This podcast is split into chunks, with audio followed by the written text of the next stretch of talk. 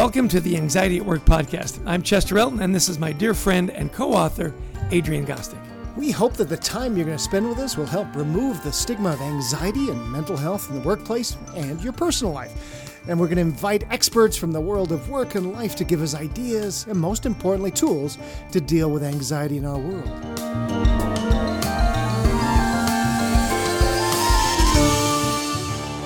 And we want to give a special shout out to our sponsor, Life Guides. Life Guides offers a community of trained and certified guides who provide guidance in 400 plus topics of personal growth, lifelong learning, and life challenges. They're a strategic people offering by leading employers across all industries.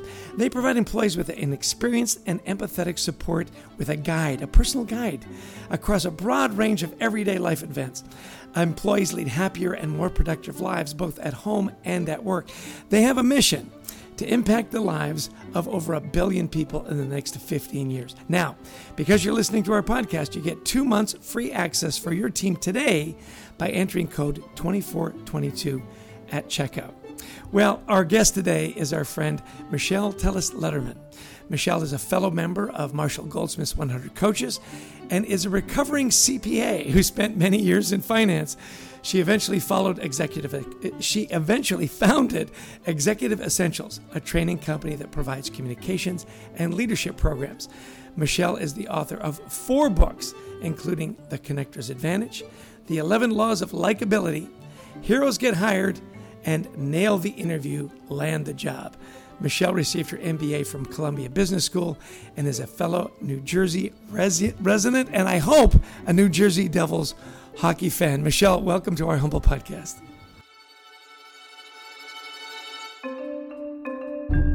Thanks for having me. And as for the Devils, when I was 15 years old, I got to ice skate with them because they practiced in my hometown. I love it. But I can't say I watched a whole lot of hockey, but that was a pretty cool experience.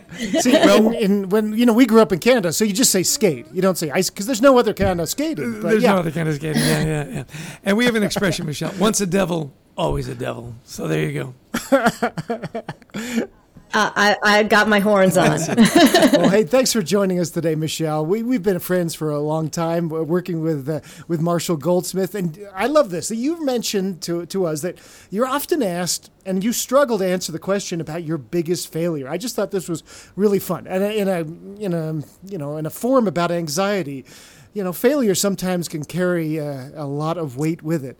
Many of us are terrified of failure, especially if you have any uh, preponderance towards uh, anxiety. It can lead to perfectionism, etc. So, tell us your take on failure and how we can overcome our fear of failure. Uh, you're so right. I actually, um, I, I always not just struggled, I actually hated the question failure because I'm so sensitive to language. And I think language impacts how we think about the things that we do as well as ourselves. And when we use the word failure in relation to ourselves, we are judging ourselves. And so I don't actually believe in the concept of failure. I I think that, you know, if you said, What's your biggest failure? I'm like, I, I haven't had any. I have done things that didn't go out as well as I would have liked, but then I figured out something from them. So their perspective of, you know, I've had some great learning experiences, like my first book that um, I almost gave up on because the feedback was 17 pages of everything I did that was wrong. But that wasn't a failure, that was an opportunity. And I think if we switch the language in our head around um, judgment language to neutral, actionable, or positive language, we will also shift how we think.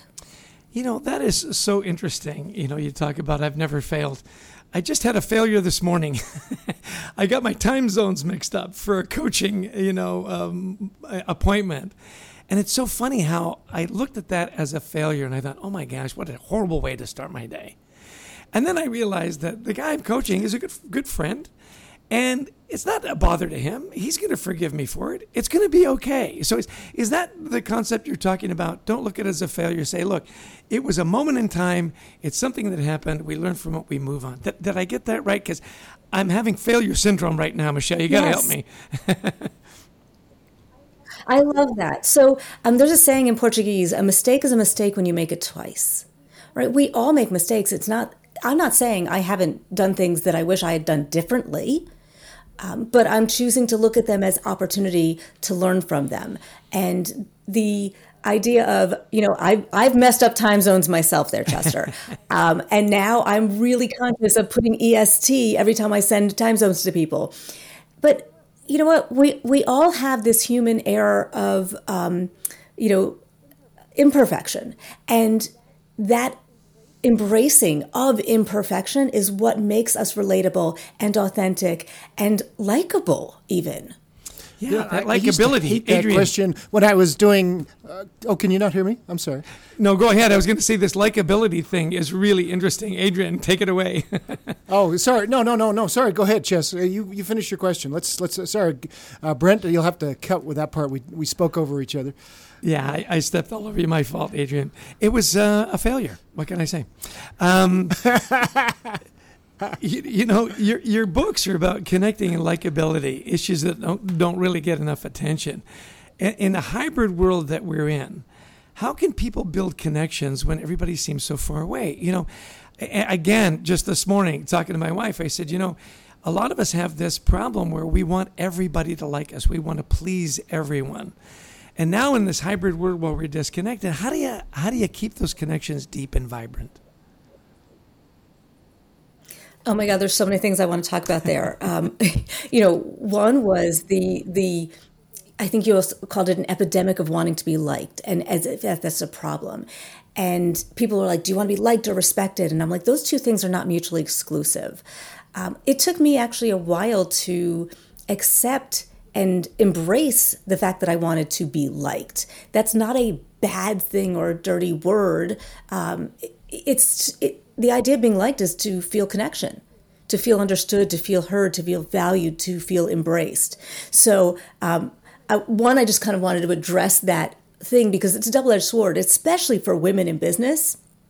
Um, there is a correlation or a um, inverse correlation between success and likability for women, and there's you know so many studies and and I won't take us down that tangent because I wanted to address what you said about this hybrid world we're living in. And I do think um, that this time of social isolation um, or I should say physical distancing has opened doors to a different type of connection you know, I mean, and we're examples of it. Being in the Marshall Goldsmith 100 community, where we got on the phone almost every day for months, and then we got on the phone once or twice a week, and and I haven't met so many of the 100 coaches, but yet I feel connected because of the frequency, because of the technology, where, you know, even though they can only hear us right now, we can see each other. And there's something to the visual component of connection. So, I think it's given us a lot of reasons to reach out.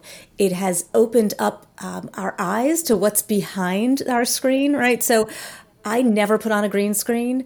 Um, the dogs have come in, you know, like letting people see into the window of who we are allows us to find additional points of connection. So I think it actually can create deeper roots. You know, that's an interesting way of thinking about uh, you know things. Michelle is actually embracing this versus, oh my gosh, one more Zoom meeting. Is is is there a way to, yeah? So you know, you write about a lot of the things that you know sometimes we don't really address. Like you know, one of the things I love that you've talked about is public speaking and how that can be such a fear, and I see that in so many people. Uh, You know, you look at a Chester Elton. If there's a microphone in the room, he is drawn to it like a moth to a flame, right? But but for many people, uh, you know, public. Why do we? Why do so many people have this fear? And more importantly, how do they get over it? You think? You know, it's funny. Um, I, I'm one of those people. When I was younger in high school, I was absolutely terrified of public speaking. And all those people who ran for student council and had to give a speech in front of the whole school, I'm thinking, no way, never, not me, no thanks. I, why would anybody want to do that? Was kind of my philosophy. Roll forward 30 years, who would have thought I would have been doing this for a living? So, um, one of the things I always say about public speaking is it can be learned it doesn't have to be loved to be learned. I now love it, but Um, but I had all of those fears. And so there's behavioral, there is mental, um, there's physical ways that we can counter, and there's even pharmaceutical ways, but I don't go there. Um, but there's ways that we can counter the aspects of fear that we feel. And it's first about understanding how fear manifests for you, right? So I'll, I'll put myself out there.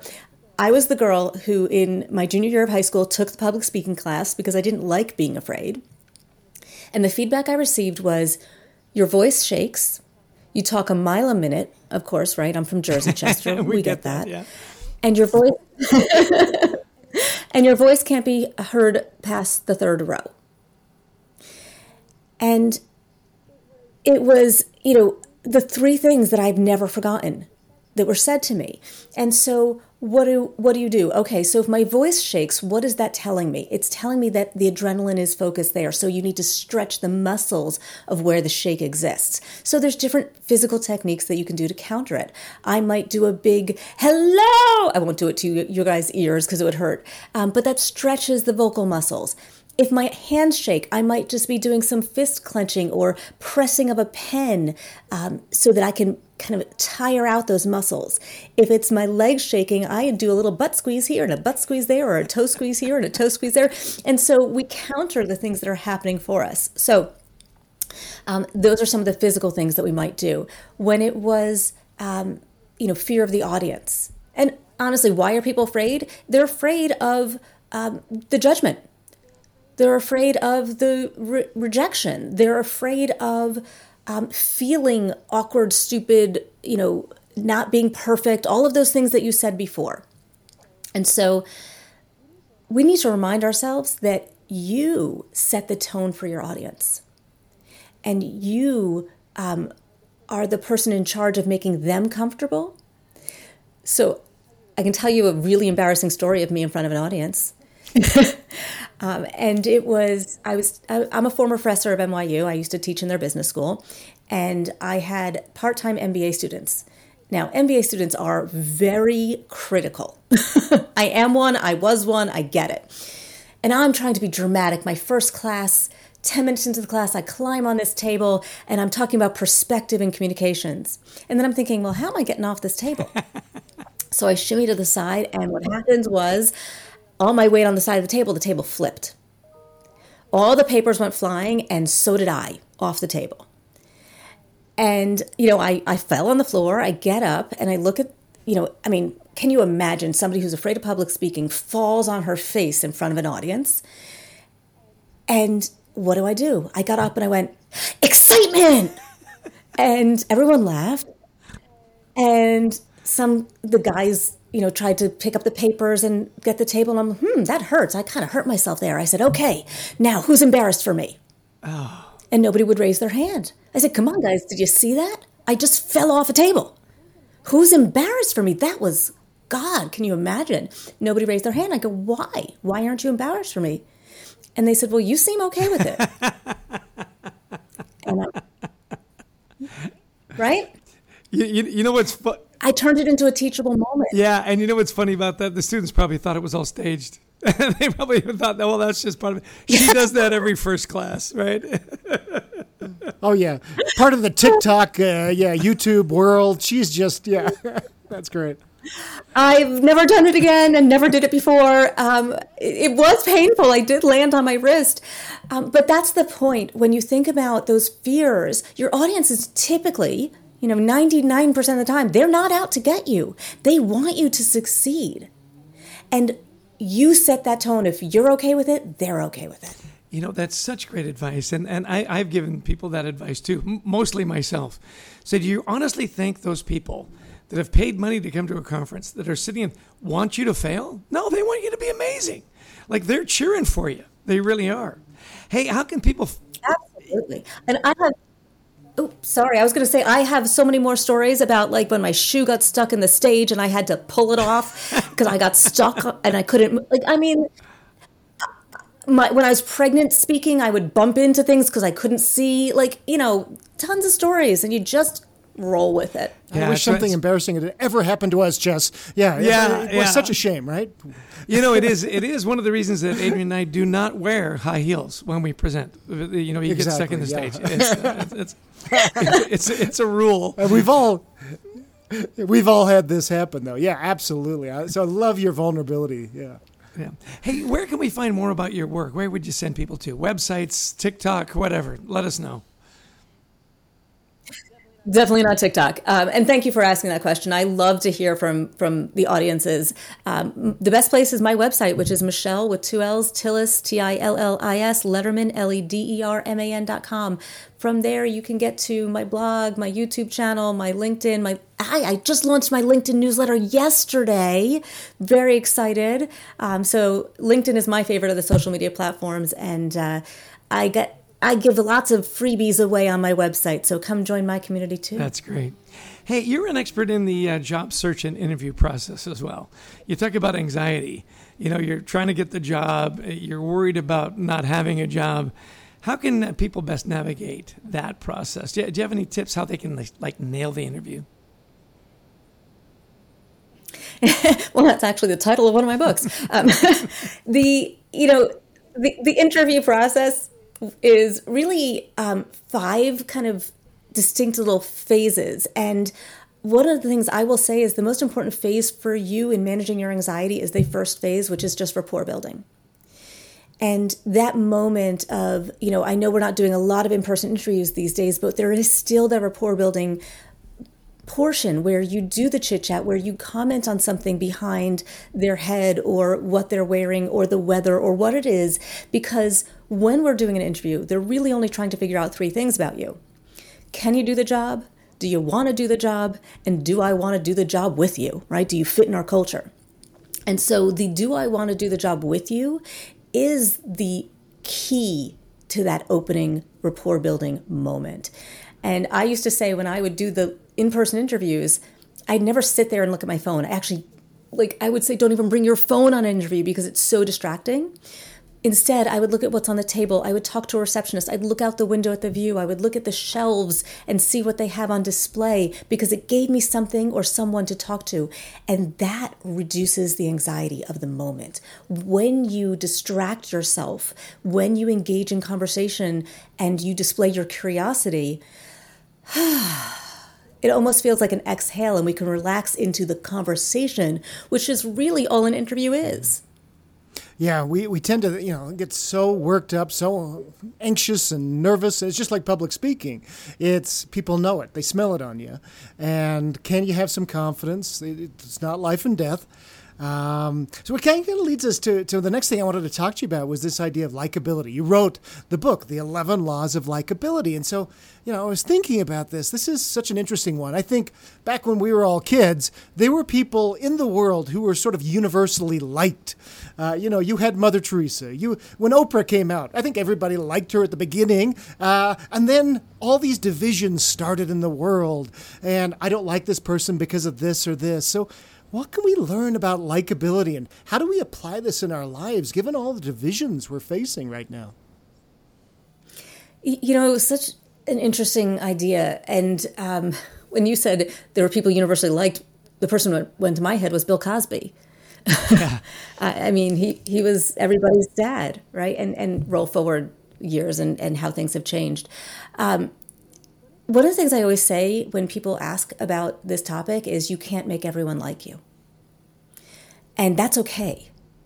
And that's hard to accept, but that's something we all need to accept. You cannot make everybody like you. And what you can do, though, is enable people to see what is likable about you. And that's the shift I want us to make in our thinking. Because, you know, you know what it's like to be on a stage and to be in front of people and to know you're not going to get everybody. And what happens when you know when I was starting out, I would hyper focus on the person I thought I was losing in the audience. Right? When I had small groups and doing training and there's, you know, 30 people in the room and I knew this person just wasn't with me. Instead of focusing on the 95% of the people in the room that are with you. And all you can do is enable them to to adapt and to flex momentarily, adjust your style so that they can see beyond something that isn't working for them. But you can't force it. So um, I think that's something that can reduce our anxiety. And I will tell you, it certainly helped reduce mine when I would say if 90% get me and appreciate it, I'm okay letting that 10% go. Let it go. We, we hear that a lot from our friend Marshall Goldsmith, and we just let it go. Not everybody's going to like you. Yeah, and and that and that's okay.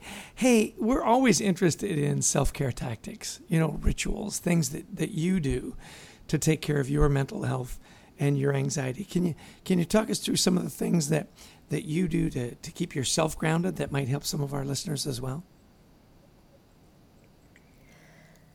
Boy, if this is not probably the hardest question you're going to ask me today. Um, and I will say it's it's something I struggle with. I am somebody who I would consider has a monkey brain. I have since childhood really struggled to um, not do many things at once. Like as a kid, I would play solitaire with a deck of cards while watching TV, or I would do my photo albums. Now I'm playing Candy Crush or Wordle, you know, or whatever the game is while I'm watching TV. I can't just sit and do nothing. I have tried. I've gone to meditation classes. I've tried all these things, and I think what when I think about self care, it is just saying about self choice, and for me, it is calming to do two things at once. Um, so, for example, today I was on the Peloton. And so I will say one self care thing that I've tried to do now is not book any calls before 10 a.m. so that I can have my morning for the Peloton and to make sure I actually eat breakfast.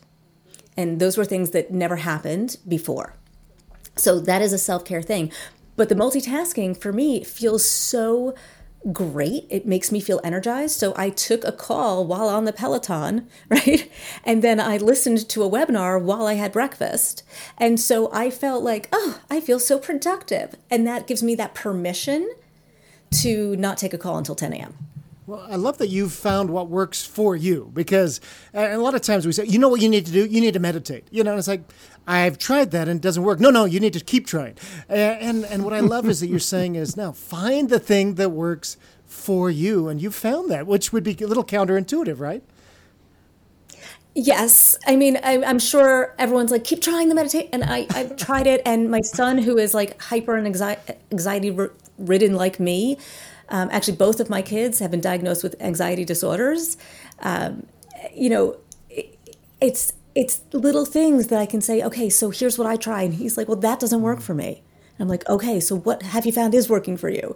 You know, because it is. It's it's so individual, and this anxiety thing is not the same for any two people. So so profound. This has been such a, a great conversation, Michelle, and we knew it would be. So, hey, if you had to tell our listeners a couple of takeaways you would like them to uh, to maybe leave with today, what would they be from our from our conversation or your work in general? So, for me, my heart is always about connection. And I do feel that our anxiety and our um, results are all driven through our relationships. So when we have people in our lives that we can have as sounding boards, when we have people in our lives that help talk us off the ledge, when we have people in our lives that are cheering us on and giving us that confidence when sometimes we don't have it in ourselves, that is everything. And we are going to be happier, healthier. I mean, social isolation is an absolute epidemic, and it is harder on you and your health and your mortality that if as if you smoked 15 cigarettes a day for 10 years or if you had obesity. So eat, drink, smoke, as long as you got good relationships, you are good to go. So just keep connecting. this is not health advice, anybody, by the way. no. You know, I don't think we've ever had anybody give us the advice that we should go out, eat badly, drink, and smoke. Thank you. Yeah, I mean, this is a first. There's no doubt about it uh, the views. As long as you're doing it with friends, you're you're you're gonna feel good. Right. The views of Michelle Tillis Lederman, by the way, are may not be the views of uh, the Anxiety Work podcast. no, that's great advice. It is. It's fun, and uh, hey, this has been just such fun to uh, to get to know you even better, Michelle. Likewise.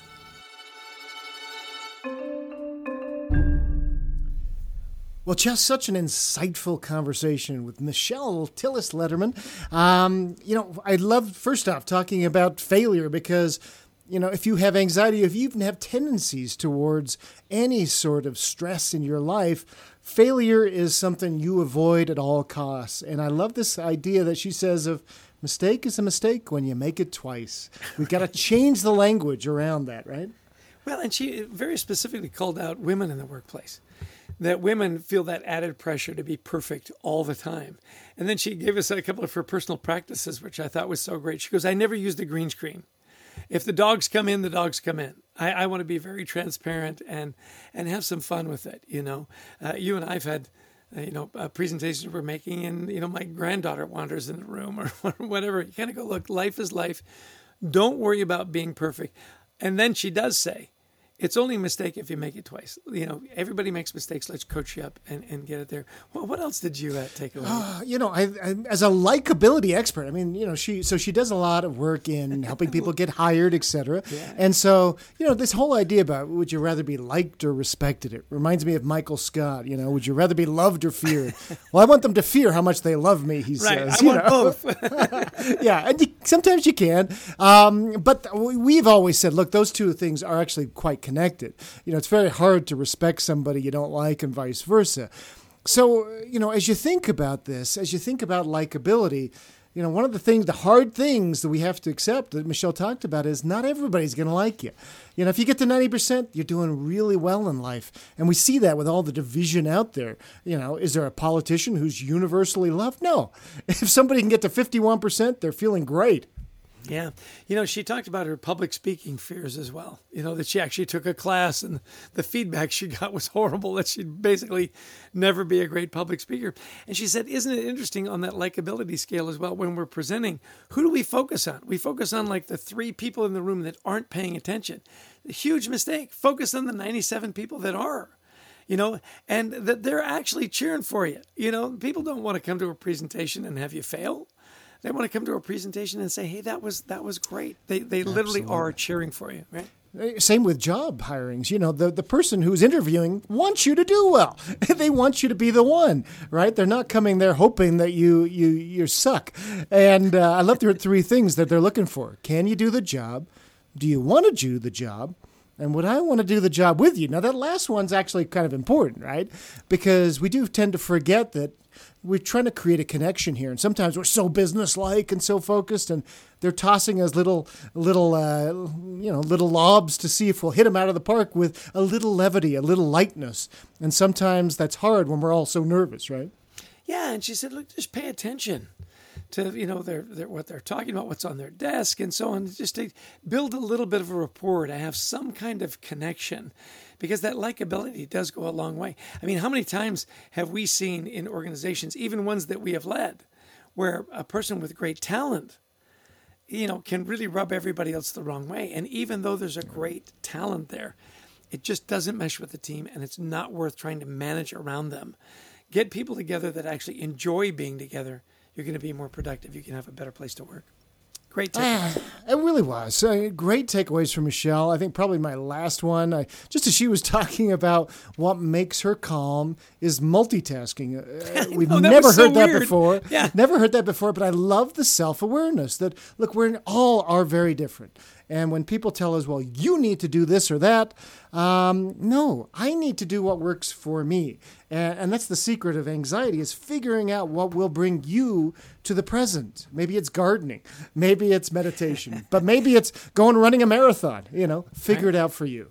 You know, it's so funny. I, you know, I talk about my dad a lot, and it was kind of interesting when she said multitasking. I remember my dad loved to doodle in meetings and they were quite elaborate. Actually, I wish I'd saved more of them, you know, and he'd add color and the whole bit. And and he said people would call me out on it, and he would literally say, "I listen better when I doodle." He listens better when he multitasks. So to your point, Find out what your thing is. And, And in meetings, I listen better when my eyes are closed and it looks like I'm sleeping, but no, no, no. So if you see me that way, Chess, just know so when you're really engaged is when the drool starts to come down. that is double engaged. Hey, we want to thank everybody for for joining us today, for listening in to our producer Brent Klein, uh, to Christy Lawrence who helps us find amazing guests like Michelle, and to all of you who've listened in.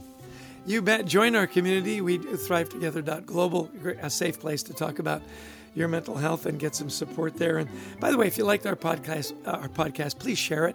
Give us a little feedback, five stars if you can, and if you hated it, uh, you know, keep it to yourself. Um, send it to your friends. Uh, there's lots of people out there struggling, looking for resources, and of course, uh, pick up a copy of our book, Anxiety at Work: Eight Strategies on How to Deal with All These Situations we talk about. Some great resources there as well. Well, thanks so much for giving us your time, giving us your attention, and uh, Adrian one last word of wisdom as we head into the well, evening. we wish you nothing but the best of mental health as you go through this weekend and through this week. Thanks, everybody, for joining us. You bet. Take care.